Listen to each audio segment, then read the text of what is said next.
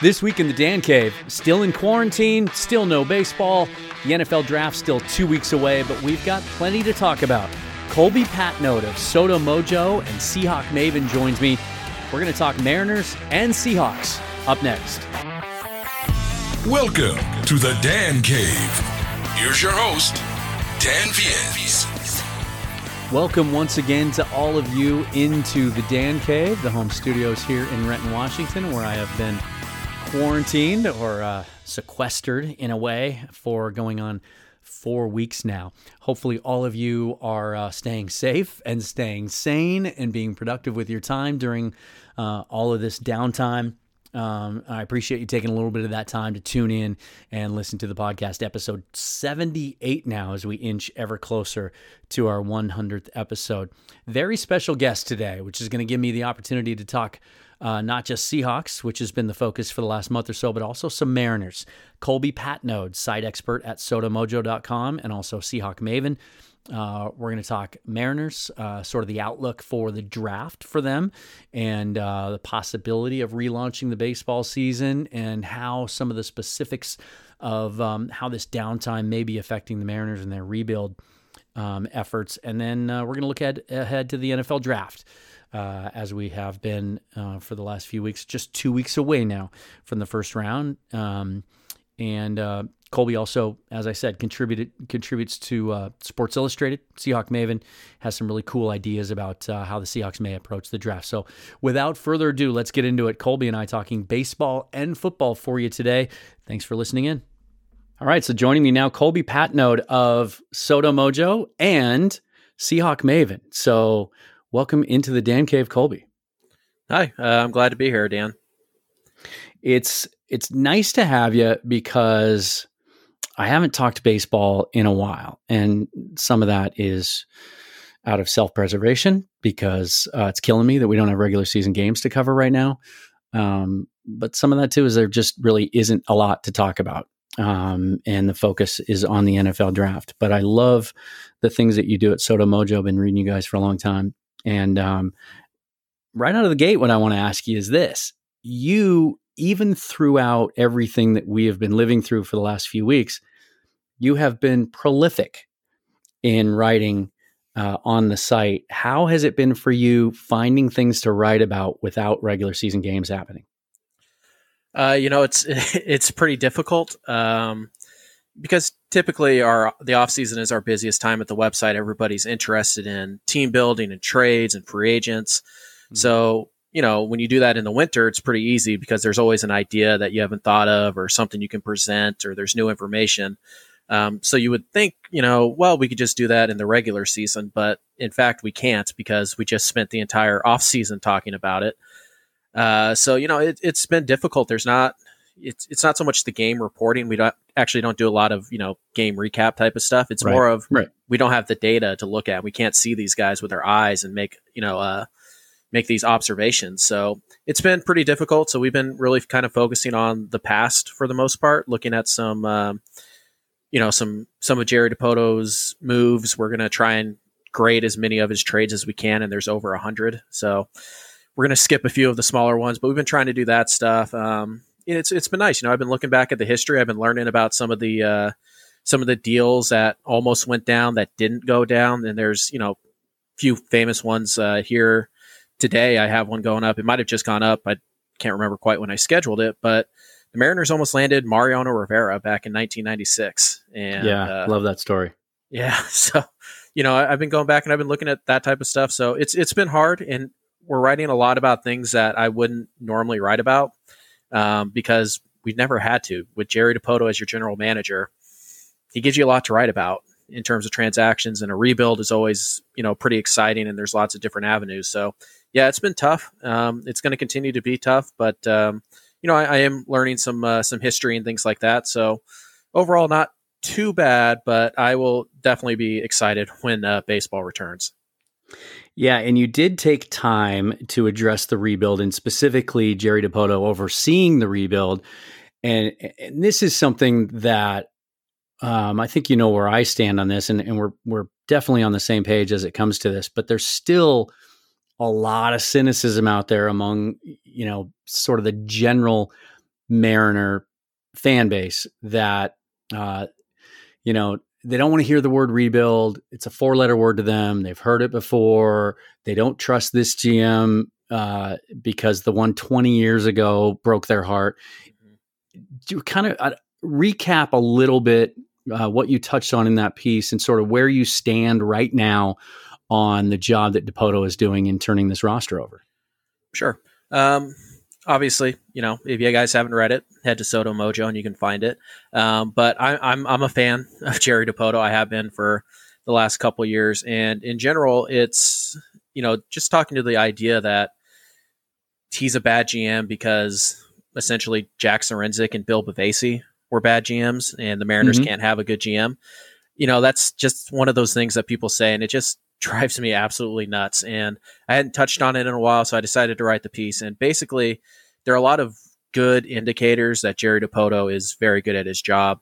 Um, and one of them is the uh, the just looking at the prospects that he's brought in in recent years. It's very easy to see that when you go from the 30th worst, 30th best farm system or worst in all of baseball to Baseball America ranking you in the top five, and that happens over the course of 18 months, roughly. Uh, that's a really positive sign. And we're finding guys that uh, Jerry Dipoto has valued. They're coming up to the majors. They're performing relatively well. We haven't seen a lot of them yet, but they come to Seattle, and this is another reason they get better when they get here. Jared Kelenic's a better mm-hmm. player now than he was with the Mets. And part of that is, you know, he's here, he's older, it's another year of experience. But part of that is the player development system. And for years, the Mariners' biggest flaw has been their inability to develop players. It wasn't mm-hmm. that they couldn't draft, they didn't take the wrong players. Dustin Ackley was the right pick. As much as people want to say that Mike Trout was the right pick, that's right. hindsight. That's 100% hindsight. Dustin Ackley was the right pick. They couldn't develop him. They couldn't develop Mike Zunino. You know, they couldn't develop Justin Smoak or Jesus Montero. And some of those are the Mariners' fault. Some of those aren't. But now what we're seeing from Jerry Dipoto's regime is they're picking the right players. They're making them better, undisputably better in their minor league system. And we're not talking about guys who are three, four, five years away that we have to dream on. We're talking about guys who could, in theory, have been up by the middle of this year, June, July, maybe August. Julio Rodriguez probably a year, probably a year after that, but Kelenic had a shot to be here in June or July around the All Star yeah. break. Logan yeah. Gilbert could have been up by May. Um, so you know, one of the big things is is that Jerry Dipoto a he's he's identifying the correct talent. B, he's hired a staff that can develop that talent. And he really, and one of the big things here is that he understands what his staff is good at. What are the Seattle Mariners good at? And what the Seattle Mariners are good at right now is developing pitching. You look at the number of arms that are rolling through that have a lot of upside. They're very exciting. We're talking about, you know, Gilberts and Kirby's and the Justice Sheffields and the Justin Dunns and even the Brandon Williamsons and the Isaiah Campbells he understands that his staff can develop those guys and he's selecting them. So his draft is ma- his drafting is matching with his strengths. And it's very important for general managers to understand what they're good at, what their team is good at, and adapting to that instead of trying to make it work because you like to make it work. The example here is Jack Zduriencik when he first got here. You know, that first offseason, he made the big trade. He brought in Franklin Gutierrez and he brought mm-hmm. in Jason Vargas, and it was going to be we're a run prevention team. That's how we're going to do this. We're a run prevention team, and they had success in 2009. They come back in 2010, and obviously it's a disaster. They lose 100 games. It's terrible. They have to trade Cliff Lee, and Jack Zduriencik, instead of sticking to his original plan, run prevention, run prevention, run prevention, play to the ballpark, he panics and he goes back to what he's always done or what he did in uh, Milwaukee right-handed power bats. Defense be damned. We yeah. need to score runs. And Love it's a disaster. DH first base types. Exactly. It's a disaster. Jerry Dipoto's not doing that. When he came here, the very first press conference, he said, We want to be young, athletic, difficult to play against. Mm-hmm. And for the first couple years, where Jerry is just trying to keep this thing afloat under the directive of ownership, for the most part, he did that. And now, as he's actually gotten permission to rebuild, we're seeing him target those players, those players who are young, they're athletic, they have many gifts, many tools, And when you start to piece together what the potential starting lineup can look like in a couple years, they're going to be a very difficult team to play against. So I I think all of those reasons just fill me with so much hope and they're tangible. And that's the thing that kind of drives me nuts here is we're not talking about you know hoping and dreaming and wishing that this guy can be good. We're not asking for Nick Franklin to be a superstar when he can't be. Right. We're asking Jared Kelenic to hit his ceiling or to even hit 75% and you have an all-star right there. So that's what it is. It's more about I have visual, tangible, statistical proof that this is working. And I think it's time that people, you know, embrace that and celebrate that. Yeah, and I do think that as as each day goes by, and obviously we're in a holding pattern right now, but as each day goes by, and and that that evidence continues to mount, I do think those voices of of the cynics are growing quieter, and and the people that actually take the time to read about this stuff and, and read people who analyze it, such as yourself and, and so many other great writers that are out there, and and take a little bit of time to dig deeper into it, are seeing that things are different and the results are coming uh, because of the the new execution of the new philosophy. I, think the cynics are are getting drowned out now, and I think they're just the people who are the casual fans who don't want to take time to look any further into it. And so I I do see you know some of those some of that momentum growing, the support for the rebuild, if you will. What's frustrating is that there's nothing tangible happening right now, and we should be seeing games, and we should have seen probably two starts in Tacoma by Logan Gilbert at this point, and a couple of weeks uh, with Jared Kelenic playing every day, and and seeing what what the 26 man roster at the big league level was doing. How do you think this this missed time that we're in right now, and we'll talk in a minute about what's could happen next. But for however however long this lasts, we've already lost a month of spring spring training and two weeks of games essentially. How do you think it specifically is affecting that rebuild effort in, in a way in Seattle that's maybe different than it's affecting some of the other organizations? Sure. Uh, I think it is going to affect the Mariners. Here's the deal: is it's a level it's a level playing ground, right? Everybody's going to be affected by this, of course. But the Mariners are in an interesting spot because, like I talked about earlier, they have a bunch of guys who are relatively close to the majors, and they need this time in the minors to continue to push that timetable. So when you look at a team like the Mariners who are rebuilding and actually have a plan of action, um, as opposed to a team who's rebuilding like the Orioles, who are two, three, four years away mm-hmm. uh, from being where the Mariners even are, it, it, it impacts them differently. Right now, we're talking about Logan Gilbert probably was going to come up in May or June um, of this year. And a big part of the reason that they were even going to hold him off was to kind of uh, manage his workload, right? They don't want him to come up in April and then have to have him sit every three starts because they don't want him to go over 150 innings. So this layoff, what it does is it does actually increase the possibility that maybe if they do play games, that Gilbert could actually start because you don't have that that worry that he's going to over, you know, he's going to go over his his innings limit.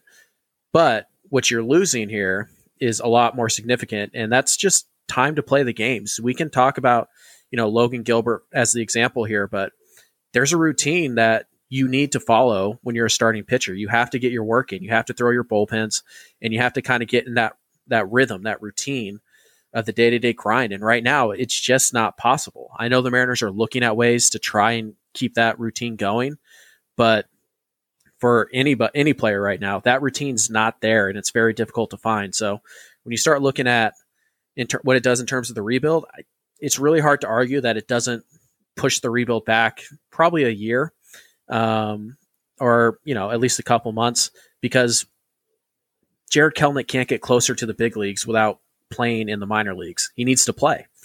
Um, so it, it is a pretty big blow there. Um, but again, thankfully, with the rules that have been set up with the service time situation, not a lot of Mariners are going to gain any service time. So it's not like, you know, Jared Kelenic's one year closer to free agency. Um, not even Justice Sheffield is going to be one year closer to free agency. Guys like JP Crawford, it seems like he's right on the borderline of qualifying for that Yeah.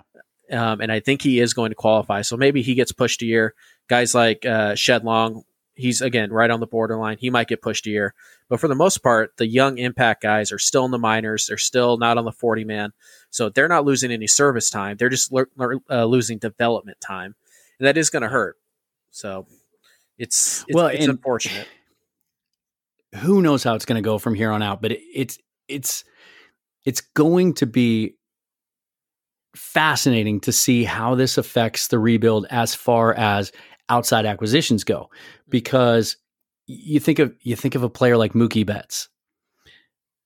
Traded to the Dodgers last year of his deal. Whether this year gets, played or not whether they play 100 games or 0 his service time clock is running. He's a free agent at the end of the year. And so whereas you know, some of us thought, and there were different schools of thought about when when would the Mariners feel it's appropriate to be aggressive in free agency and really go for a big ticket player or two? Would it be the 2020 21 off season or the 21 22 off season? It'll uh, I just can't even wrap my head around what it's going to look like now if we have a, a, really, really abbreviated season or, God forbid, no season at all. Um, it's going to be crazy. We could be talking about no trade deadline this year and no trade deadline activity, which which I believe, and I've said on the show, I think was the beginning of the window that Dipoto was looking at to acquire some impact talent to add to this rebuild. And now we might not even see that.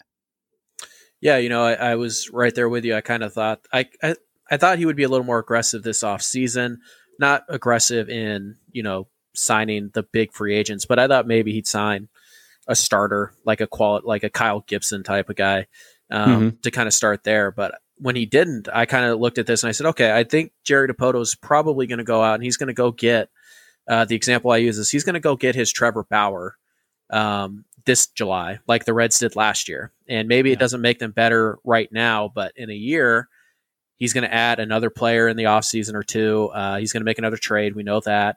And in a year, maybe we're starting to look at this team being, you know, 84 to 86 win team um, because the trade deadline is when he's going to acquire his first piece. The young guys are going to get play. They're going to get a little bit better.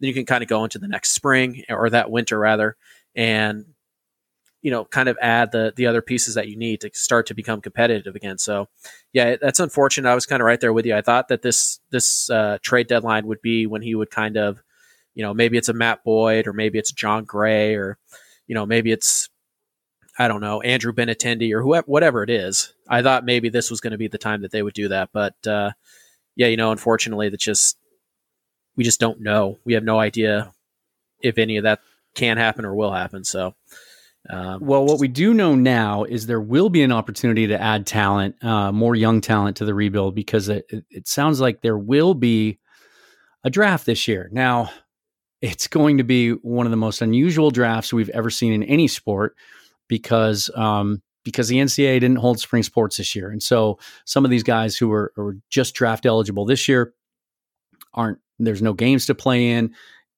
and and as you know, there's there's a ton of movement among prospects based on how they do in the months leading up to the draft. Um, you can have an idea what you think of a prospect going into December, and then they could completely change their profile with their spring season. What we do know now is that the draft can be held these are the rules agreed to by the Players Association and or the Players Union and baseball as early as June 10, no later than J- July 20. It's a pretty big window there, and we're not even sure at this point if if baseball is going to be played at that point or not. Major League Baseball has the the option of reducing it down to as few as five rounds. It seems to me that the prevailing notion is it'll be 10 rounds. And again, I want to talk about how this affects the Mariners maybe differently than it does other organizations. Let's take the extreme example. Let's say it's a five round draft. The Mariners acquired the comp B pick from Milwaukee in the Narvaez deal. So they do have, they would have six picks instead of five that most organizations would have in that five rounds. Do you think a truncated draft would would play to the advantage or disadvantage of the Mariners? Or again, are we just where everybody is kind of on a level playing field?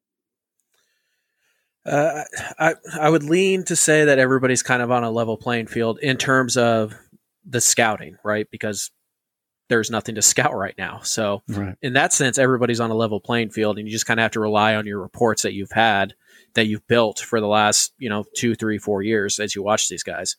But you mentioned the extra pick that the Mariners have. You know, assuming that the bonus pool money works, you know, as it would if it was a ten round draft, they just narrow it to five. Having that extra pick gives you more money to spend. So I think it's possible that what you could see here is you could see the Mariners leverage that pick, that extra pick, and walk walk out of this draft with two first round talents. Um, it's something they've done in the past with Jerry Dipoto. Even they got Evan White, they got uh, George, or uh, not, they got Sam Carlson in the same draft. Mhm. Um, but they didn't have the extra pick. They had to sacrifice for the rest of the 10 rounds to get that done. They don't have to do that here. And the fact that they have six picks to most people's five kind of means they can play around with this and they can probably, they could possibly get two top 10 type of talents. And maybe one of them is a top 10 talent because he got hurt. A guy like JT Ginn, who has Tommy Yeah. John surgery.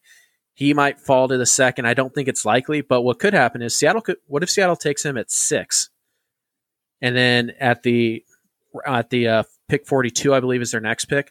What if Mhm. they go and they get one of those high school arms who right now is leaning towards college because if you're not drafted in the first however many rounds they decide to have, five or ten, then you're going to go, you know, you're not you're going to go to college because you're not signing for twenty thousand dollars, right? So maybe it works for those guys like Mick Abel who says, well, you know what, this is a weird year. I'm going to go to college. I'll re-enter the draft either next year if I go to a JUCO or I'll enter the draft in a couple years or what have you. Well, maybe the Mariners can say, well, hold on there, Mick. Maybe what we can do is we can give you your $3 million bonus that you're looking for if you were drafted in the first round. right. Uh, so we'll take an underslot guy. Maybe it's a Reid Detmers at six, somebody like that. We'll save a couple hundred thousand. And then with that extra pick, we can take a college senior or we could take a Wyatt Mills type, somebody who's probably a big leaguer, but not an impact one. And we could save that money. That's something the Mariners can do that other teams can't. Um, and the fewer rounds there are, the more that benefits Seattle's aggressive spending if that's the route they want to go. If it's 10 rounds, you know, it it obviously there's more money to go around, which means teams can kind of stretch those last few picks and kind of do the same. But if it's five rounds, then I think the Mariners are in a pretty good spot because of that extra pick. And Jerry Dipoto, as we know, is very creative. Um, so him and Scott Hunter can put their heads together and find a way to leverage that extra pick and probably walk away with two first round talents if they decide to go that route. They might, Yeah. you know, just, just do a straight draft and just draft the highest guy on their board, and that can work out just fine too. But I, I do think there's a potential here for the Mariners to take advantage of a shorter draft. But at the end of the day, I, I think if you ask Jerry Dipoto and Scott Hunter, they would like pretty much a full draft. Um, right. so, as a whole, it's on the scouting side of things. It's a wash for all the teams. They all have you know roughly the same amount of data um, right now.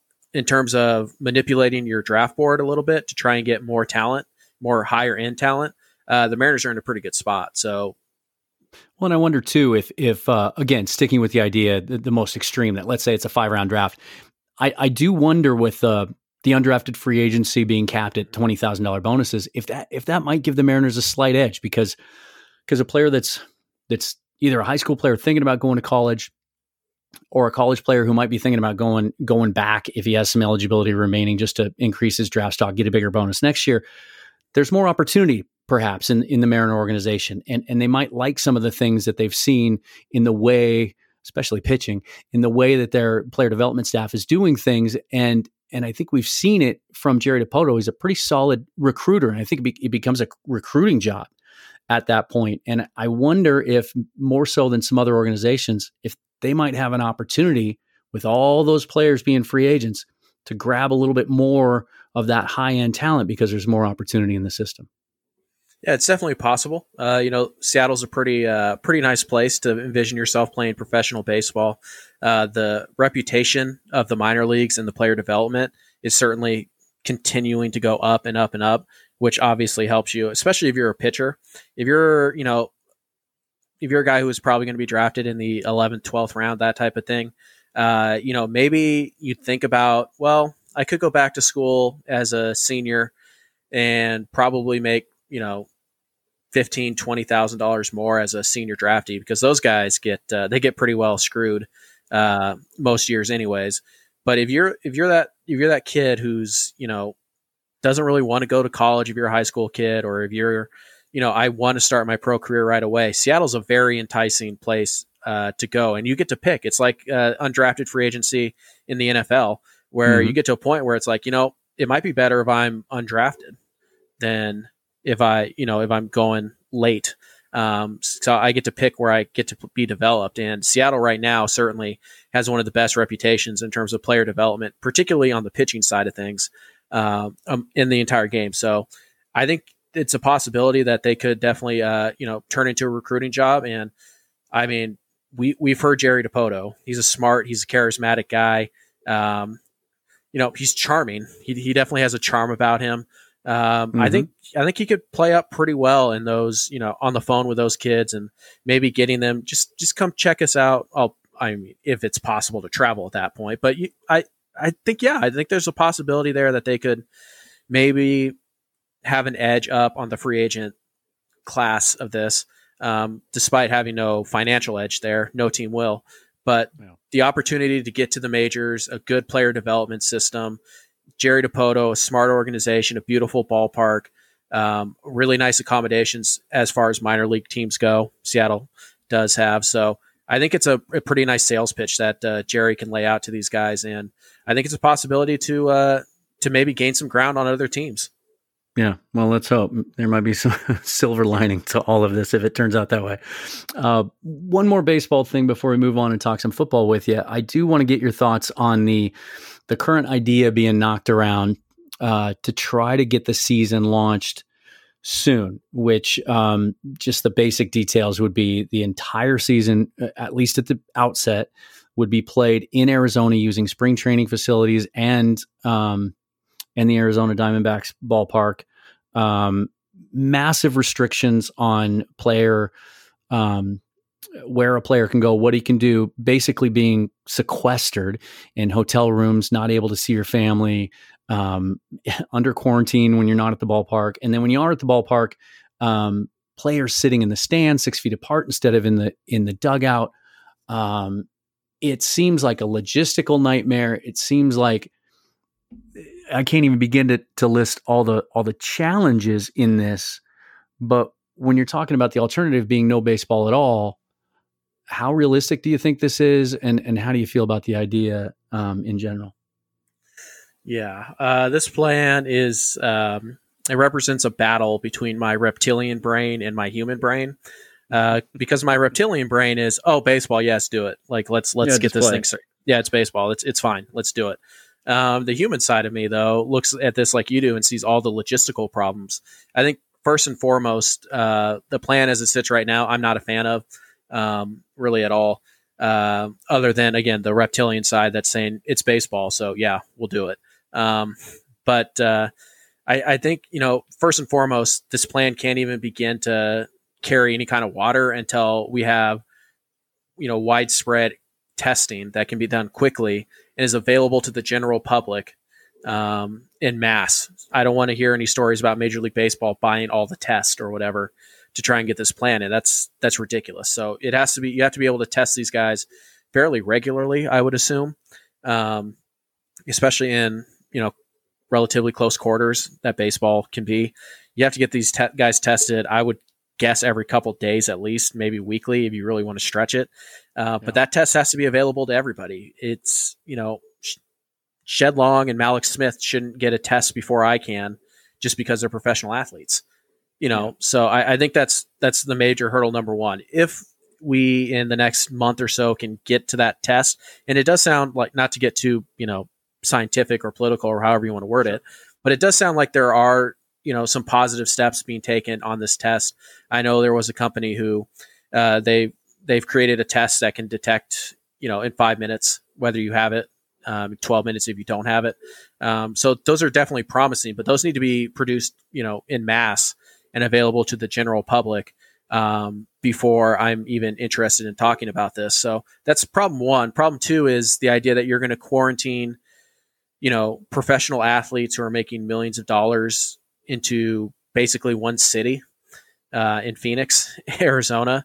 Uh, you're talking about assuming they do. I'm going to guess that they're going to allow the entire 40 man roster to be, you know, with the with the team just because there's going to be injuries and you can't call up guys from the minors if there are no minors. So right. I'm going to guess we're talking what 30 teams, 40 players, 1200 players plus I don't know how 10, 15, 20 guys for staffing uh, per team. We're talking about 13, 1400 guys that are just going to descend on Arizona. Um, I think that creates some logistical problems for the municipalities down there, um, which I'm sure they're you know in contact and talking to here. Uh, they need the they need that permission, uh, but that that's another logistical problem. Um, obviously, the asking guys to um, you know be away from their family for four and a half months. There's no there's no going home. They can't bring their their wives or their kids with them. They're in quarantine. They can't risk that. So that that's a big that's a big issue here for a lot of these guys. Um, and it's you know it's a human issue that I don't think many of us understand. We think professional athletes are more than human, and they're not. So, um, you know, I, have seen the the comparisons about the military um, and how those guys are gone for 12, 18 months, whatever it is. Um, and so, baseball players should be able to suck it up for four and a half months. I just that one that one bugs me quite a bit we're talking about two completely different situations. Um, we're talking about two completely different understood circumstances here.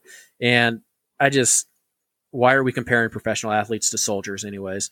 Uh, and I, I, think probably the big one, or not the big one, but certainly one that's not being discussed as much as it should. What about the weather in Arizona in June yeah. and July? We're talking about 110 yeah, degrees average. You're right. We're talking about 106 average in Phoenix and we're talking about we'll play double headers. We're going to play outside. There's only one indoor stadium that they can play in, and 30 teams can't play there every day. You know what I mean? So it's like, what are we talking about here? How how are you going to keep these guys hydrated? How are we going to keep these yeah. guys healthy? Uh, I just so there's so many logistical problems with this. To be honest, I don't really care about whether or not fans are allowed in the game. I know that's been a sticking point for some team for some you know people in general. I don't really care. I'll watch on TV. I watch most of the games on TV, anyways. Oh, imagine but, the ratings. Uh, just imagine yeah. for as as starved as the sports fan is right now. Um, exactly. I mean, even just this NFL draft alone is going to get astronomical ratings. It is. It is, and um, that's I'm sure you know, why and, Major League Baseball is trying to push this right now. I do love some of the creativity these sports networks are are using to fill the time. I just found out today, unfortunately, on day four of this thing, that Red Zone is running uh, all 17 weeks of the NFL season, the Red Zone broadcast in real time, um, oh, wow. which is absolutely fantastic. So today is week four. So the Seahawks beat the Cardinals, and it, uh, right now they're showing. Um, I'm looking at this that amazing uh, Tampa Bay LA Rams game, 55 40 with 39 seconds left in the fourth. It's on the background yeah, check it out. It's it's uh so we're week four today, and they're going to run every day now for the next thirteen days. That's cool. Um, just That's cool. rerun the red zone. Yeah. yeah. very cool. Some of the things they're doing. I recorded Game Five of the uh, '95 ALCS with the Yankees last night. I'll watch that today. Um, so lots of fun things. I did read one thing today, and we'll kind of use this to transition into some football talk and uh, so many more things we could get into on the Mariners. Uh, I would like to have you on uh, whenever the draft is set in stone. Maybe we can do a draft preview. I know that you posted a, a three round mock a couple of days ago. Uh, Mariners fans should check that out at Sodo Mojo. Really cool and some specifics there on players. Um, I like the plan there. But I was reading an article in the LA Times this morning, and um, I think it was Bill Plaschke wrote it, and it was based around a quote. Um, from an administrator down there that he doesn't think they're going to see any sports at all until November.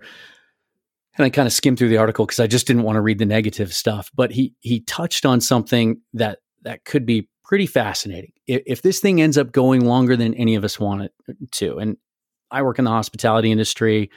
We were originally told May 1st. That's obviously going to be June now. And I think it's going to be July at the earliest before we get back to work. And so, you know, then you get into the question of, of can we have football at all this fall? Well, this idea was thrown out and has been thrown around by um, by school officials and administrators and, and owners in professional sports of if by the end of this year and and some of the most optimistic things I've seen and you touched on it, are that by late fall, at least, we should have ample, widespread, accurate testing, immediate testing, viral testing, so you can find out who has the antibodies and who doesn't, who might be immune to this virus and who doesn't. And we might be on the, the doorstep of a vaccine. Imagine if all of the sports leagues basically played between January and March of next year, all at the same time you had you had a later NFL season. You had uh, an abbreviated, probably Major League Baseball season. The NBA. I mean, let's not even talk about how tough it would be to turn around and then have an, another season after that. But um, it was just something I read this morning. I thought was interesting. I don't even want to try to wrap my head around it yet, but we could be looking at something in 2021 that's going to blow our minds as far as resolving all this stuff. That would um, that would be interesting. That would cause quite a few uh, scheduling problems for myself. But uh, yeah, you know that's that's that's interesting to me. I, I think, um, man, trying to cram a baseball season into the coldest months of the year. Um, I'm assuming that he said, "Well, you'd play in Miami and Arizona and Texas." He didn't. He didn't mention that, but that was my assumption as I read it. Is basically right. take the idea that they're throwing around now and do it mm-hmm. that way. Yeah, right. And I mean, it uh-huh. definitely would be cooler and easier to play double headers in Arizona in February than it would be yeah. in June and July. Um, you'd have to have you'd have to have expanded rosters and expanded yeah. pitching staffs and all of that because you'd you'd have to be looking looking ahead to the wear and tear for the next year. And but uh, anyway, things that we'll be talking about for a long, long time. I think you know three four years from now we'll be we'll be looking back uh, specifically as it as it relates to the Mariners on what ha- how what happened now affects you know ended up affecting uh, what happened with their rebuild long term. It's just crazy, crazy stuff. But let's talk about uh, a sport that is kind of happening right now. Um, when one of the first things that popped into my head when I found out that I wasn't going to be working for minimum six weeks was, hey, I get to watch the draft. Like every minute of the draft, I usually have to work during most, if not all of it. Um, and then it sounded like they were going to put it off. And in fact, on one of the last days that I worked, um, I had a face to face run in with John Schneider, who comes into our place on a regular basis, and he he said definitively, "Nope, we're going to push that back." So you know, you read about some of the GMs and, and head coaches who are not happy this is going on two weeks from today for the first round, but it is. And for those of us that like to talk about it and play around with it, at least we have this to look forward to. So we're two weeks away. Um, it's going to be a completely virtual draft, which means uh, it's going to be like when you know you and I and everybody else who plays fantasy football does our draft every year. Um, we all seem to pull that off pretty easily, mm-hmm. um, but it does lend to some funny ideas. I specifically about the Seahawks. So we're we're at the end. We should be at the end of what is known as phase three of free agency, where where teams are bargain shopping and kind of tidying things up and and signing draft hedges and things of that nature. Not so for the Seahawks. Still waiting on Jadeveon Clowney. It's looking less and less likely at this point, based on reports that he's coming back. Uh, there's they've added some things to the pass rush in Bruce Irvin and Benson Mayowa. Do you think? I want your opinion on this. If if they don't sign Clowney or Griffin, right? If this roster that we're looking at today is the roster that we're looking at 14 days from now, knowing, of course, that they will address the pass rush in the draft, do you think they've done enough to get ready for that to improve it over last year? Uh, well, I, I think have they set themselves up heading into the draft? Um, you know, that's a difficult question to answer because this is not a particularly good edge class. There's not a lot of pass rushers. There are some interesting ones, um, you know, but obviously there's only one Chase Young. Um, so yeah, I think you look at the roster as it sits right now. Uh, I I do think that obviously adding Mayowa and Irvin, those are two really nice uh, supplemental pieces that can rotate in, and if they need to start a couple of games for an injured, you know, for example, Jadeveon Clowney, then I think you're going to be just fine there. Um, but in terms of just the talent on the roster right now, I don't think it's good enough unless we're going to see guys like Rasheem Green take another step. Are we going to see LJ Collier actually get onto the field? uh, because I think Mayowa and Irvin uh, are very nice, and I was excited for both of those signings. Um, I think you've probably added ten sacks between those two guys right there, at least. Um, so I, am very happy with the with that with those additions here.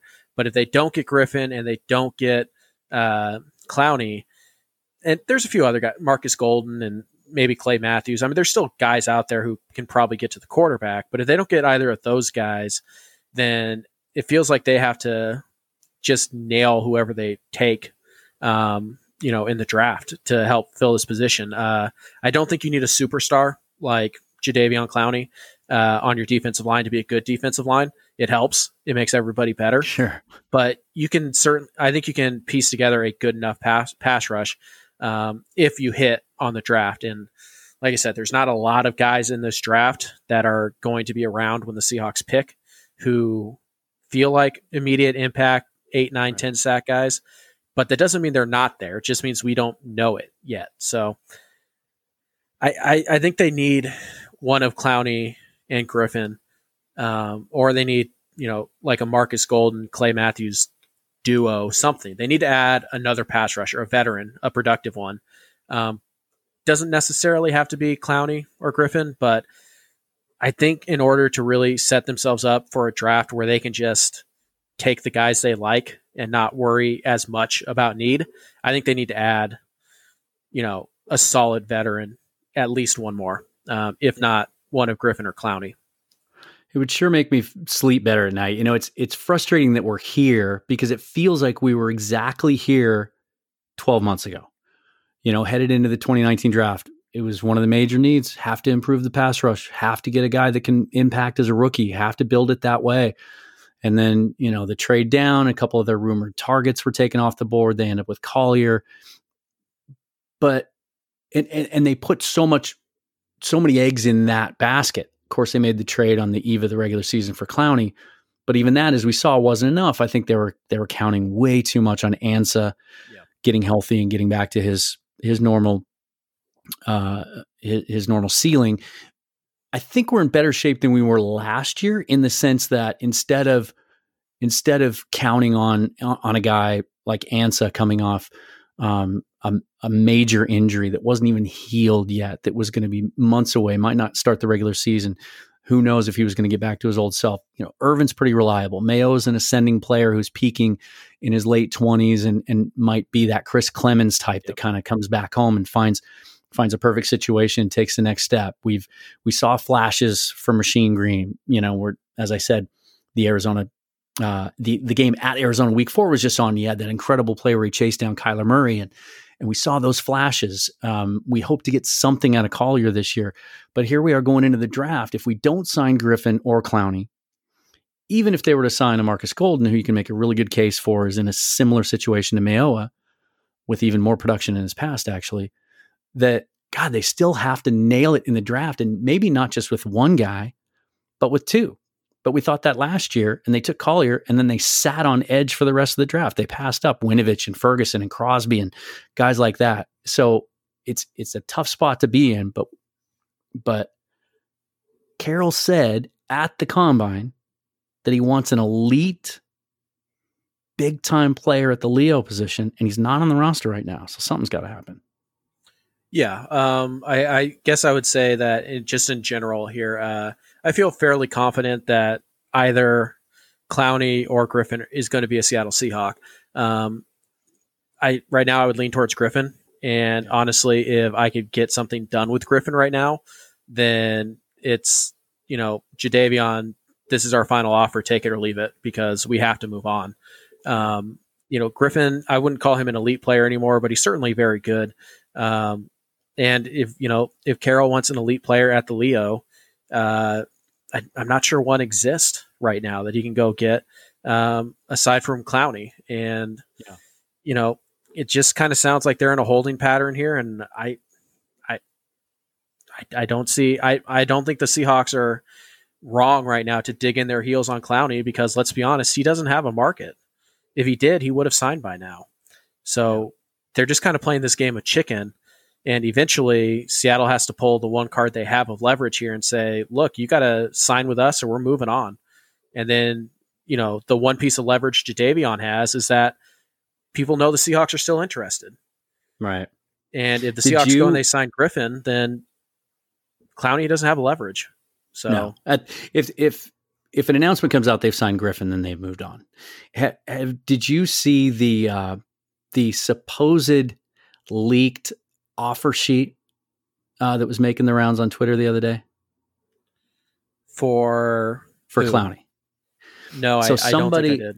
somebody took a photograph of you know any of us could type this up in a word document but what Right. appeared to be and it was from a guy who has he's not a reporter doesn't work for any news gathering agency at all he's a guy that claims to be connected and he's been right on some stuff and he, and I think he's just a guy that knows some players personally and he tweeted out a photograph of what appeared to be an offer sheet that was consistent with the reports from a couple of weeks ago that the Seahawks offered Clowney on March 26th, I want to say it was.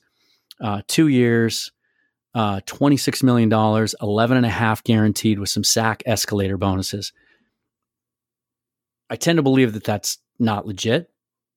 But if it is, Clowney ain't coming back to Seattle because it, it would mean that he took a photo and he allowed that to be circulated around, which means he's so ticked off Right. uh, that there's no way he's coming back. It's it's going to make a really interesting 30 for 30 someday because this whole last 30 days with the Clowney and the Seahawks is one of the craziest things I've seen in all my lifetime of following the Seahawks. Right. I, I think, you know, just from John Schneider's perspective here, though, I think, you know, when you walk into a negotiation, you say, okay, Jadeveon, we really like you. Here's four years at 18 and a half million and per year. And Clowney goes, I want 21 million a year. You go, well, we can't do that. Here's 18 and a half. Go out there, see what you can get, and then we'll, you know, give us a chance to match. Well, Clowney goes out there. He clearly doesn't find anything close to his 21 million that he wants. And so he comes back to John Schneider and says, Well, I couldn't find anything, but I would like to hit free agency again next year and try. Uh, this, you know, coronavirus is screwing me or whatever, the physical that I can't take is screw, whatever it is. I want to come back, but I want it to be on a one year deal or a short term deal. Well, if you're John Schneider, it's how am I supposed to fit $18 million for one year into my cap space right now? Yeah. Uh, when if you took the four year deal, I could backload that, uh, give you a higher bonus, but backload it, and I can maneuver around the cap this year. There's a big difference between, you know, paying Clowney $18 million for one year versus paying him $13 million in year one and 18 in year two and 22 in year three, you know? Yeah. Um, so I, I understand why the Seahawks response to that would be, well, if you want a short term deal, then we have to get something too. So Yeah. you're going to take And- less and salary. That four year, 18.5 average annual value is something Corbin Smith reported through his source uh, a couple of weeks ago. And, and I think there's been some reports since then that validate that. And I think that scenario you painted is, is exactly what's happening. And here's, here's the thing that's interesting. We'll know at some point, we will know exactly how this all went down because Clowney was very, very open and transparent after the fact about how things went down in Houston and was very willing to share the details of how that whole thing with Bill O'Brien and and that negotiation or lack thereof ended up with him being traded to Seattle. So we'll find out at some point when this is all done, you know, how real was the Cleveland flirtation and how real was the report of the first Seattle offer and the second offer. Um, it's just I wish I had a crystal ball because I'm I'm kind of tired of it to be honest with you. But even even the Griffin idea, which you know, like him as a player, I think, and this has to be entering into how Schneider's approaching all this. He's got to think about 2021 too, Yeah. because in 2021, three quarters of what appears to be the best secondary we've had since the famed Legion of Boom, you know, Quandre Diggs, Quinton Dunbar just acquired from the Redskins, and Shaq Griffin are all going to be up contractually. You're not going to be able to keep them all. He's got to start planning for that. And so, you know, that's why, you know, the, the shorter the term of a deal with Clowney hurts the team. Yep. And even a guy like Griffin, who's 30, is he 31, Yeah. 32? 32, I think. I think he just turned 32 Yeah. in March, if I, if I'm not mistaken. Like him as a player, but again, maybe he'd have to be willing to do a three year deal that's structured like Duane Brown's was, where you know year three it's easy to cut him and save money or something, just just to manipulate the cap. But um, man, we all agree on this. it they can't just stand pat. And I, and I do think they're planning on doing something big at that position in the draft, even in a worst case scenario. If you can't or don't want to commit any money to a veteran free agent between now and the draft, um, I think they've kind of shown their hand in a bit by trading for Dunbar, kind of hedging that so you don't have to go chasing corner high in this draft. Um, offensive line, they've done that by hedging at some spots there, although I think we both agree they need to add some things there. So, um, you wrote a piece last week uh, for Seahawk Maven talking about some trade down scenarios for the Seahawks. Mm-hmm. We all know uh, that John Schneider loves to trade down, has a history of doing it. And the more I look at this draft, the more I think it's imperative. When I first looked at the draft board, though, I had a hard time finding matches, but you came up with some good options. Yeah, you know, I, I think that the uh, most obvious option seems to be the team he trades down with every year, the Green Bay Packers. Uh, they're sitting there at, you know, pick 30, um, Seattle at 27. Uh, there seems to be, you know, something there that could work out uh, for both sides. I would imagine the Packers would be quite interested in, if if the draft board falls this way, would be quite interested in trading up to try and acquire uh, a wide receiver, somebody that they could put opposite um, of uh, Davante Adams. And if a guy like, for example, Jalen Reagor were sitting there at 27, yeah. I would probably want Seattle to take him because I really like Jalen Reagor. But if you're if you're you know Green Bay and you're sitting here with uh, you know Aaron Rodgers on the back end of his career, uh, it's kind of you know you could I think you could see why that would make a little bit of sense for both teams. Um, the trade would allow Seattle to move back, but still stay in the first round, which is nice because you can get that fifth year option of your first round pick. Um, and it also allows you to trade back even more uh, if that's the route that Schneider wants to go. And we have seen Schneider trade from the out of the first round multiple times. Um, it was we saw him trade down. Uh, one year he went to Atlanta, and then he went down to I think it was even San Francisco in that draft. He double dipped and traded out of the first round entirely. So um, I think Green Bay is a pretty good fit there. Um, I think that uh, another pretty good fit, and I actually think this one might be the best one. The New York Giants. Yep. With the, I believe they have picked 37. Um, that is a uh, fascinating uh, team there because they have quite a few high draft picks here. Seattle trading out of the first round is scary, but you can net a third and a fourth round pick to move down 10 spots. And you kind of look at where the draft board's going. It doesn't appear that a guy like uh, Yetur Gross Matos is going to be there. Kind of seems like he's played his way up, you know, yeah. into the high 20s. Uh, it's even starting to kind of be a little bit hard to see a guy like Austin Jackson or Josh Jones. Those guys are going right around where the Seahawks pick, you know, but there are some scenarios where multiple guys like that are on the board. Uh, maybe not Gross Matos, but maybe it's Austin Jackson, Josh Jones, and you like Lucas Niang from TCU, and maybe you say, well, we want to, we're going to go tackle here. There's no edge that we like, so let's trade down. We we understand we have a good idea what teams are looking for here, so we'll trade down to 36. We'll probably get one of those tackles. Maybe it's Isaiah Wilson. Um, you know, we'll maybe get one of those tackles. We'll trade down and we'll add third and a fourth round pick, maybe a fifth round pick, uh, depending on what kind of chart, what trade chart you like to use there. But I think you know, I look at Green Bay, I look at, I look at uh, New York, and I think those are the two most likely because it's as it sits right now.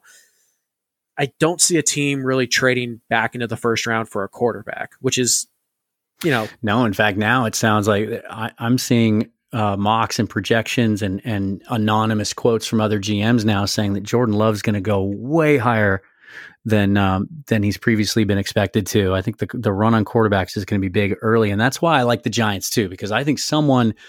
And here's why: you look at the trade chart, and like you said, if if the Seahawks wanted to dr- drop all the way down to their pick at 36, uh, I like to use the Rich Hill chart. It's based more on actual trades over the last five six years the the Giants have a late third and an early fourth. That would be a little bit of an overpay from them, but sitting at four in front of Miami, who everybody knows is going to take a quarterback, to me, especially with the Giants having multiple needs and there's a lot of depth at the top of this draft, I could really see. In fact, I'd, I'd be surprised if the Giants don't trade back to a team looking to jump in front of Miami mm-hmm. if they don't trade up with Detroit or Washington, um, which would give them, you know, extra picks in the second and third round that they could then turn around if they wanted to get aggressive and move back into the first round. So I think, especially when you look at the AFC East and how wide open that division's gotten now, uh, that these organizations all have to think there's an opportunity to make a move there. So I, I do think more so than I did a month ago, I do think there are going to be a lot of opportunities. The question will be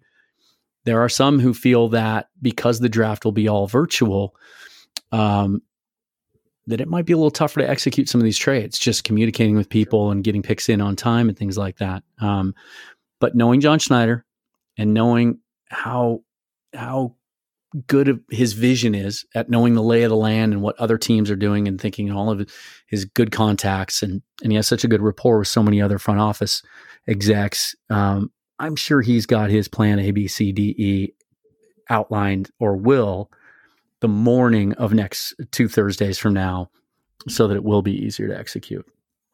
Oh, no doubt. No doubt. Um, you and, know, I, and they need to do it. Mm-hmm. It's such a bizarre draft for what the Seahawks need the most and where it falls because you said it up until about a week ago, I was able to get Gross Matos every single time at 27 if I wanted to stay there. Mm-hmm. And he's essentially the perfect player worth staying at 27 to take for what they need right now. And we just spent a bunch of time talking about that. But now I'm seeing him go as high as 15. He's in the late teens, early 20s now. He seems to be ascending. I heard Jeremiah talking about it on NFL Network last night. Um, I don't think there's an opportunity there to get him. And if if he or some other shocking, surprising, if Chaisson were to drop, maybe would be an example. Um, you have to trade back because the end of the first round, early second round, when you look at everyone's big board, is loaded with corners, receivers, and running backs. Yep. And as tempting as it would be to take one of those receivers, there's so much depth in this draft. You can get a contributor in the third, fourth, fifth round, even. Same with running back. So it makes sense. I've even played around with some ideas where they trade back all the way to the Colts' second pick at 44. Yeah. Um, that's another organization that matches up well with some of the picks they have to offer. Um, so I'd be we we know this. They're not going to stand pat and take their seven native picks. No, no chance. Uh, let's get specific about a couple things before we go here. Um, give me your your. Let's keep it to three. Your favorite prospects right now, and it could be regardless of draft position, regardless of position, just guys that you really love that fit the Seahawks right now in one way, shape, or form. Uh, okay, just three, huh? Um, so just I, three. We don't have all day. All right. Uh, well, anyways, I, I, I, think we do. I do actually. I no, actually do have all day. The people listening to the podcast don't. Uh, That's right. Well, maybe they do. But anyways, uh, you know, the first the first guy that really stood up to me, and there's been a lot of guys who've actually moved up my my personal board quite a bit the last couple weeks as I've been kind of hunkering down and watching these things. One of the guys that really stands out to me is Zach Moss. He's running back out of Utah. Um, mm runs with a really wide base, uh, impeccable balance. He'll you'll see him get you know like not necessarily flipped up in the air, but there's there's a run that he has, and I can't remember who it's against, where he gets like his his ankle basically gets bent sideways, so his ankle is touching the ground, um, but he pops. But he's able to maintain his balance, stand up, and run for like another six or seven yards. Um, he's not a home run hitter. Uh, he's not the guy who's going to break, you know, the 80 yard touchdown runs, uh, but he catches the ball pretty well. He's very active in pass protection. He loves to throw his shoulder into linebackers and DBs. He's physical. He's tough. He's nasty. Runs a little bit like Marshawn Lynch. Yeah, if you remember, Marshawn Lynch used to get really low to the ground, and his legs mm-hmm. never seemed to come together.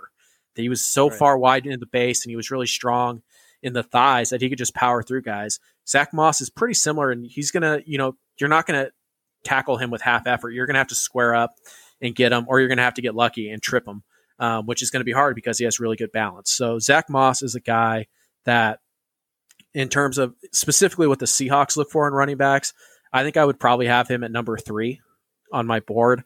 Um, for running back or for uh, Seattle specific. I think you know a guy like Jonathan Taylor is the ideal fit here for Seattle, but probably not going to take him where you'd have to. Right. Uh, and then I think um, the running back from LSU, um, I can't remember his name now. Edwards-Helaire. Yes, Edwards-Helaire. Yeah. I, I, think he's probably number two for me. Um, but I would have Moss there, and I, I, like Swift. I you know I like Dobbins, but I just don't feel they don't seem like Seahawks to me, to be honest. Uh, Zach Moss does.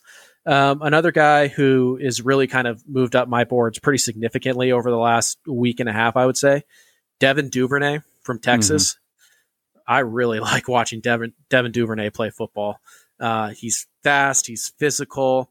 You know, he's not a guy who's going to wow you. He he ran very well at the combine, but everything else was below average. Um, you know, he's not explosive. He doesn't jump out of the gym. His three cone drill was pretty bad, but you know, so was DK Metcalf's. That worked out fine. So, right. but you watch him on tape, the guy gets open, and when he gets the football in his hands, he's a home run hitter. You know, the Seahawks have a lot of guys who can hit home runs. You know, DK Metcalf can hit home runs. Tyler Lockett can hit home runs what Devin Duvernay does well is he turns doubles into triples and triples into home runs. He takes the extra base, to use a baseball analogy. He'll catch the seven yard slant, break a tackle, and then he's 30 yards downfield before he's to get chased down. Oh, he Seattle turns into a running back. Yeah. He, I, so he looks to me when I watched him, he looks a lot like Golden Tate in that he catches the football, he can break the first tackle, and then he looks for contact. Um, so I really like Devin Duvernay. Um, I that's a guy who is probably, as far as I know, he's moving up boards right now. He's probably a third round pick ish, um, but with the depth at wide receiver, maybe he falls into the fourth. I would be fine if Seattle took him with you know one of the second round picks. Um, I'd prefer him in the third, but you got to do what you got to do. Um, so Devin Duvernay is a guy here, um, and you know I don't want to I don't want to go offensive heavy because I know they're going to take a lot of defense in this draft. Right. But a guy who I only recently really started to like, uh, Van, uh, Van Jefferson from Florida. Oh yeah. I, you know, I watched him a couple months ago and I just kind of like, eh, like, yeah, he's, he's fine. Um, and then I didn't watch him. And that's always a mistake. You need to watch these guys as much as you can. And I've watched him recently. The guy gets open. Like, he's an excellent route runner. I think he's the best route runner in the class. It's either him or Jeudy. Um, mm-hmm. And there's just a lot to like about a guy who can get open instantly. It's pretty good frame. I think he's 6'2, um, strong hands, but he's an excellent route runner uh, and a guy who can get open. He can work the slot, I think. And I think, you know, I look at a guy, I look at DK Metcalf, I look at Tyler Lockett, I look at a guy like uh, Phillip Dorsett. They're all very fast and they all can get open. But they're not exactly guys who create a lot on their own. Whereas a guy like Duvernay certainly does. He he racks up the yards after catch. Van Jefferson, a little more of a, a little more of a route runner, not quite as elusive as Duvernay, but he can definitely make some things happen. Um, you know, it's not uncommon to see him get open by four, five, six yards. Um, and so I, I, like those weapons for Russell Wilson. He said he wanted some stars. Um, I don't know that any of those three guys are stars, but I think they immediately help right away. And as an added bonus, Van Jefferson is very good on special teams, which we know matters to the Seahawks. So um, those are three guys that have kind of really moved up my my personal board here um, quite a bit over the last, I would say, two weeks. So those are three guys that came to mind. Yeah, and I those are all three guys that have been on my favorites list um, on and off, mostly on from the beginning of the process. I think you nailed it. Moss just looks like a Seahawk running back. Um, and I think the knocks on him that he's not explosive are ridiculous because when you can take a guy that's a, a, physical running back that can run between the tackles and run people over and break tackles, but also has that kind of cutback ability, I think that mitigates not having, you know, home run speed. I think he's he's right. plenty quick enough. When you look at his, yeah. It's pretty rare to see a guy that size have that kind of change of direction ability, and Lynch is the the right comp for that. And I was kind of late to the party on Duvernay because I, I honestly I didn't look at him early in the process because I thought we don't need another small receiver. Right. Um, you know, we've got Lockett. I expect I expect John Ursua to be a contributor this year, mm-hmm. but I'm glad I watched him because uh, he's so unique, and we know that the Seahawks like unique players. And it's funny that you mentioned Golden Tate because I was talking to Bill Alvstad last week about Duvernay, and he brought up Deebo Samuel Yeah. And then I, I was literally tossing and turning in bed, unable to sleep a couple nights later, and it, and it popped into my head like, oh my god, he's Golden Tate. The way that he bounces off guys after the catch, and uh, and the way he kind of runs upright, uh, the little choppy steps, the way he's willing and capable as a blocker, even at his size. I mean, he hunts guys down uh, in the run game. Uh, is something that we know is going to appeal to the Seahawks.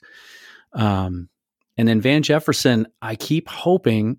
I'm always frustrated in mock drafts that he goes as early as he does because he's an overaged prospect in an incredibly deep class without any elite traits other than his route running ability. And he's now he's coming off core surgery. I just keep thinking, come on, this guy's got to fall, right? I mean, if he could if he could somehow fall into that end of the fourth round where we have two picks, it'd be it'd be a steal. Incredible. But um, yeah, Yeah. all good picks. Yeah, And you know it's um, it's it's interesting. Real fast here, just to go back to Duvernay. Um, I don't know if you're aware of the website Mock Draftable, um, but basically what they do is is they take the testing numbers uh, from the combine or pro days if they're available, and they compare them to a database of every player who's performed at the combine since like 2005. And, And they kinda come been up- taken, What's that? and where he's been taken. No, just the just the uh, the physical tools only. The forty, the the uh, you know the vert, all that stuff, and it's just looking for athletic comps.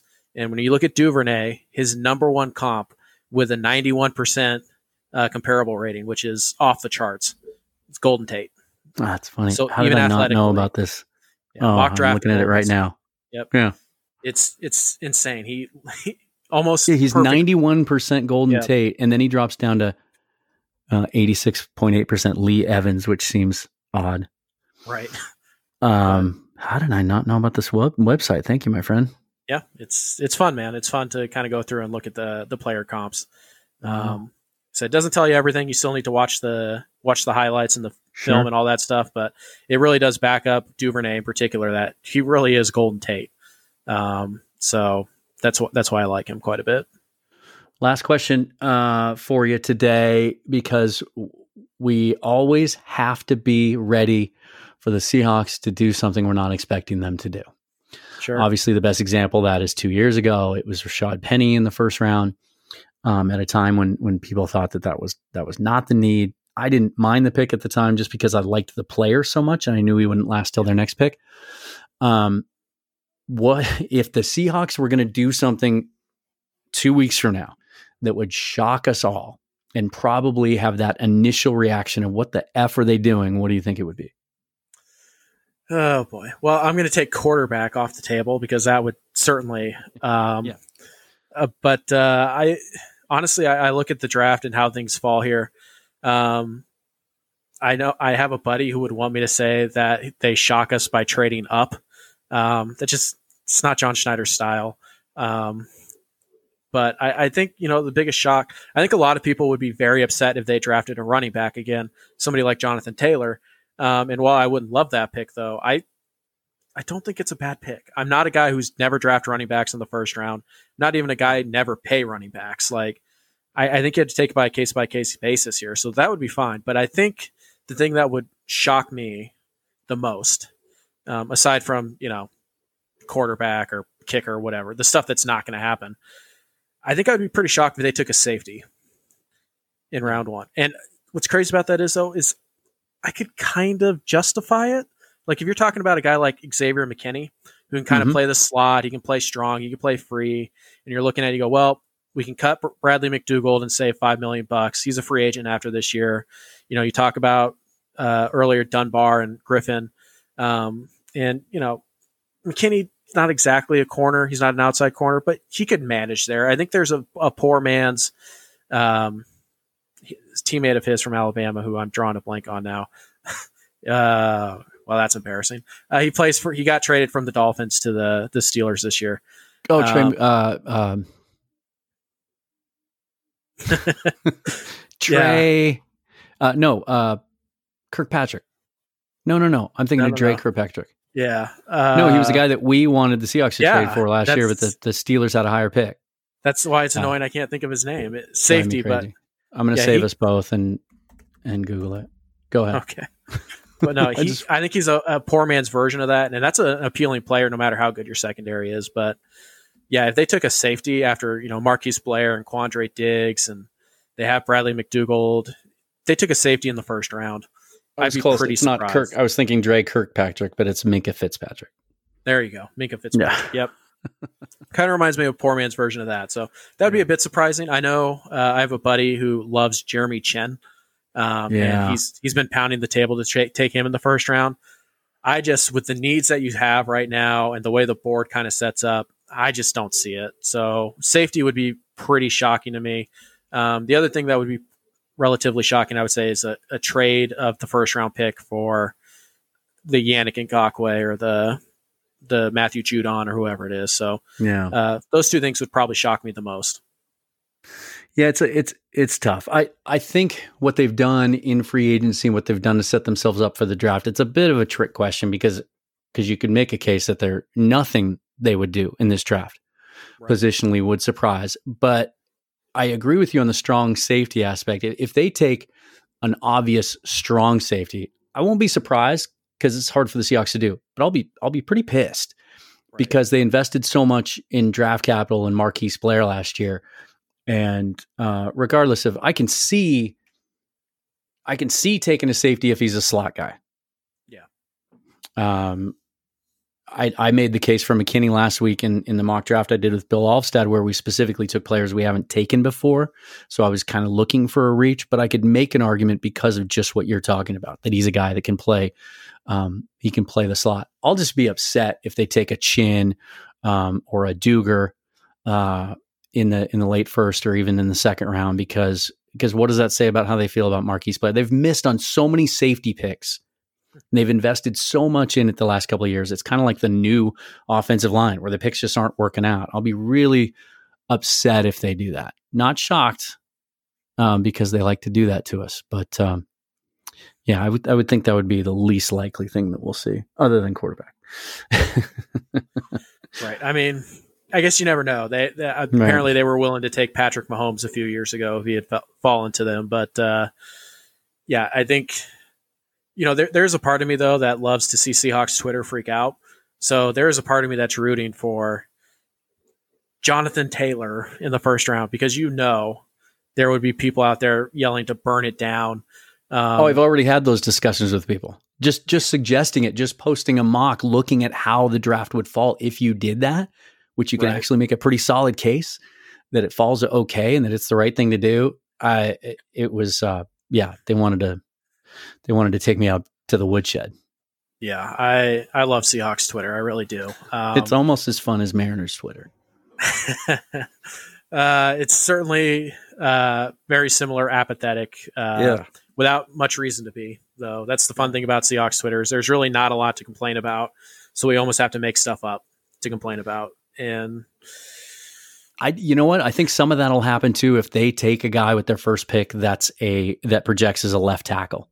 The Seahawks Twitter, a lot of it will freak out because they won't they won't see the long term thought process in it. That you know each year now could be Duane Brown's last year. That 2021 his contract gets really team friendly as far as cutting him and saving space, and that and that the smart thing to do would be to take that guy this year, so you're not chasing him next year.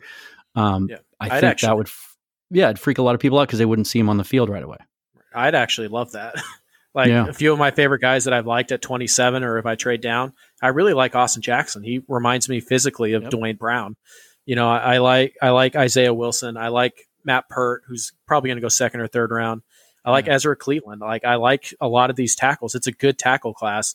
And if they take somebody who can replace Duane Brown, hopefully now or later, and potentially compete with Shell at right tackle now, I don't have any problem with that. But I think you're right. I think a lot of people, you know, you spend all that money on Shell and Brown, and you're going to draft a tackle when you need pass rush or whatever. Yeah. Uh, I, I so I think I think it's possible you're right. There, It's a huge I need. would I I've- would I've- actually be very happy if they took. yeah. Yeah, I'd be very happy. And I've come full circle on the right tackle idea too. You know, when I when they when they signed Shell and and I kind of got up to speed on the type of player he was and and looked at his analytics and all of that, I thought, okay, right tackle's good for this year. Because before that, I had a huge draft crush on Isaiah Wilson. I've come, I've Mhm. circled all the way back around now to no, that would be a luxury pick. To uh, not only would I love the pick because I, th- I think he would probably at some point this year beat out Shell and be a just a stud long term. But I watched him again this morning, and and the tape just screams that I guarantee you he's high on the Seahawks draft board. I promise you he is. He's exactly the, you talk about Zach Moss epitomizing a Seahawk running back. Isaiah Wilson epitomizes what they like in a right tackle. Yeah, he does. I, I think um, there was some reports even that there was a possibility that Isaiah Wilson was going to go a lot higher than people thought. Right now, he's kind of projected as a mid to late second round pick. Mm-hmm. Um, there was a report the other day that said, you know, Wilson's probably going to end up going in the first round. And my initial thought when I read that was John Schneider's fallen in love. Uh, because yeah, yeah right? to your point, he just, you know, we talk about guys who are Seahawks. Isaiah yeah. Wilson's a Seahawk. It's just a matter. It's a formality at this point. Just a matter yeah. of paperwork, really. So um, I saw a um, report but, this morning that one GM thinks he's going to go ahead of Andrew Thomas, which I, I don't buy at all. But uh, yeah, man alive. That's in which case, okay. you know, if Andrew Thomas wants to fall, then okay, I'll, I'll be okay with that too. And then you touch. I, I just wanted to. You you mentioned Ezra Cleveland, and he's one of the most perplexing and frustrating draft prospects for me to evaluate in this class, along with his teammate Curtis Weaver, because in some ways they epitomize everything the Seahawks would look for with the athletic traits at tackle and with need and how he matches up and the type of player he can be long term and his ceiling. But he just has those those short arms that are that are much shorter than the Seahawks have ever drafted at tackle and that have some people thinking is going to end up at guard. I can't I can't figure out if I guess maybe that would fall into my surprise category. If this year, because the draft doesn't line up, like we've seen it at corner, not a lot of guys with 32 plus inch arms in this draft. So will they, because of the need this year and the way the draft board falls this year, is this the year we see them kind of go away from some of those specs and and kind of bend their rules a little bit to get a guy that they think is great in every other way? It's going to be fun. It will be. I'm looking forward to it. We're about what two weeks out from today is day one. Two weeks from tonight. That's that. That's awesome. I I really need this. Um, I think a lot of us do. I think a lot of us are really looking forward to this. Um, you know, it's it'll be fun. I know I'll be in I'll be in touch. I'm sure with a lot of the a lot of the staff at uh, at the Seahawks Maven, and I'm sure we'll all have some uh, pretty unique reactions to what they do. Um, and that, that's the fun part, man. That's really what you miss about sports is just the, the interaction and the talking of the sports and the different opinions that arise from it. I think that's, you know, I think that's a lot of what people miss right now about sports in general. It's just the, the community impact it has. Um, and it'll be nice at least for three days to pretend that it's all back. So yep. I'm, I'm really looking forward to this year's draft. Uh, that makes two of us. Well, Colby, thanks for uh, thanks for joining me on the show. It was great to talk baseball and football with you. Uh, again, Colby Patnode. Um, follow him on Twitter if you don't already. Check out his stuff at Sodo Mojo and Seahawk Maven. And uh, thanks for jumping on, man. It was good talking to you. Not a problem. It was a lot of fun. We'll have to do it again sometime. All right, there you have it. Lots of Seahawks, lots of Mariners talk. Hopefully that uh, helped you to pass an hour or so, what, almost an hour and a half of your day during this uh, quarantine life. I failed to uh, give you Colby's Twitter handle. So let's do that now. It is CPAT11, C P A T 1 1 uh, at CPAT11 on Twitter. And again, uh, definitely check out his analysis at sodomojo.com and also Seahawk Maven. Um, does a great job there for both of them. Uh, thank you again for listening to episode 78 of the Dan Cave. I will be back with a bonus episode tomorrow. I'm going to take a look at uh, some Twitter draft crushes. Many of you gave me um, your favorite Seahawk draft crushes, so we'll detail those. And then I'm also going to give you, as I promised last week, uh, we're going to run through them all in one episode. Um, seven players for seven rounds. I'm going to take each position group uh, I'm going to cheat on one. No spoiler alerts on that. And um, we'll go over for each position group one Seahawk prospect I like um, that I also see as a viable target in each of the seven rounds. So we're going to do that tomorrow. Definitely hit subscribe so that you get notification as soon as any new episodes are listed. Um, lots of draft talk coming up in the next couple weeks and a couple more special guests on tap So look forward to that as well. Also, follow me on Twitter if you don't already at Seahawks Forever. Thanks again for listening. We'll be back tomorrow with that special episode. Until then, stay safe, stay sane, go Seahawks, go Mariners, and go Cougs.